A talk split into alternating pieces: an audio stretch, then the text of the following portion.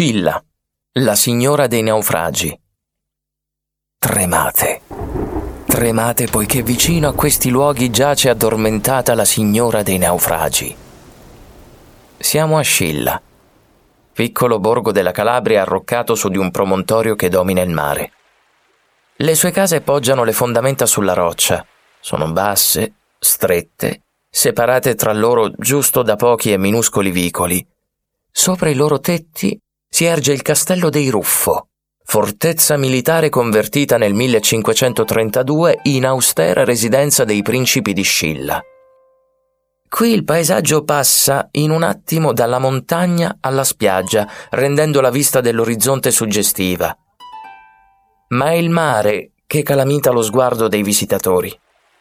Laggiù tra le onde si racconta che un tempo dimorasse un mostro, da cui il borgo ha ereditato il proprio nome. Scilla, detta anche la signora dei naufragi. Era una creatura colossale che si accaniva contro tutte le navi che osavano attraversare lo stretto di Messina.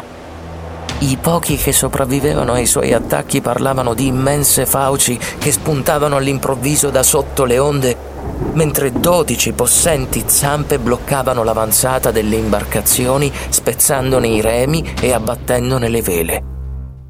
Ma Scilla non era sempre stata un mostro. In origine era una ninfa che amava passeggiare lungo le spiagge di Zancle.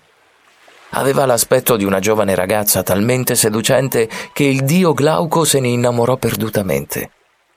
Questi si recò allora dalla maga Circe e le chiese una pozione d'amore che fece poi bere a Scilla. Accadde però che la ninfa, anziché innamorarsi di Glauco, si trasformò nell'orrenda creatura che avrebbe terrorizzato per secoli i marinai. Questo perché Circe aveva voluto distruggerla, siccome anche lei era innamorata di Glauco e non voleva rivali. Scilla tiranneggiò per lungo tempo sul tratto di mare che divideva la Calabria dalla Sicilia non c'era Dio o mortale che potesse tenerle testa, almeno fin quando non si presentò Ercole, il grande eroe greco. Questi affrontò la creatura e la uccise. Ma in virtù della sua natura divina, Scilla risuscitò e fuggì a nascondersi sul fondo del mare.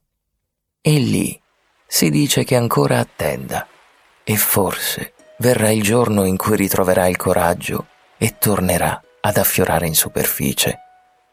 Tenetevi perciò vicino a un binocolo mentre visitate questi luoghi. Magari potreste vedere delle zanne che fanno capolino tra le onde.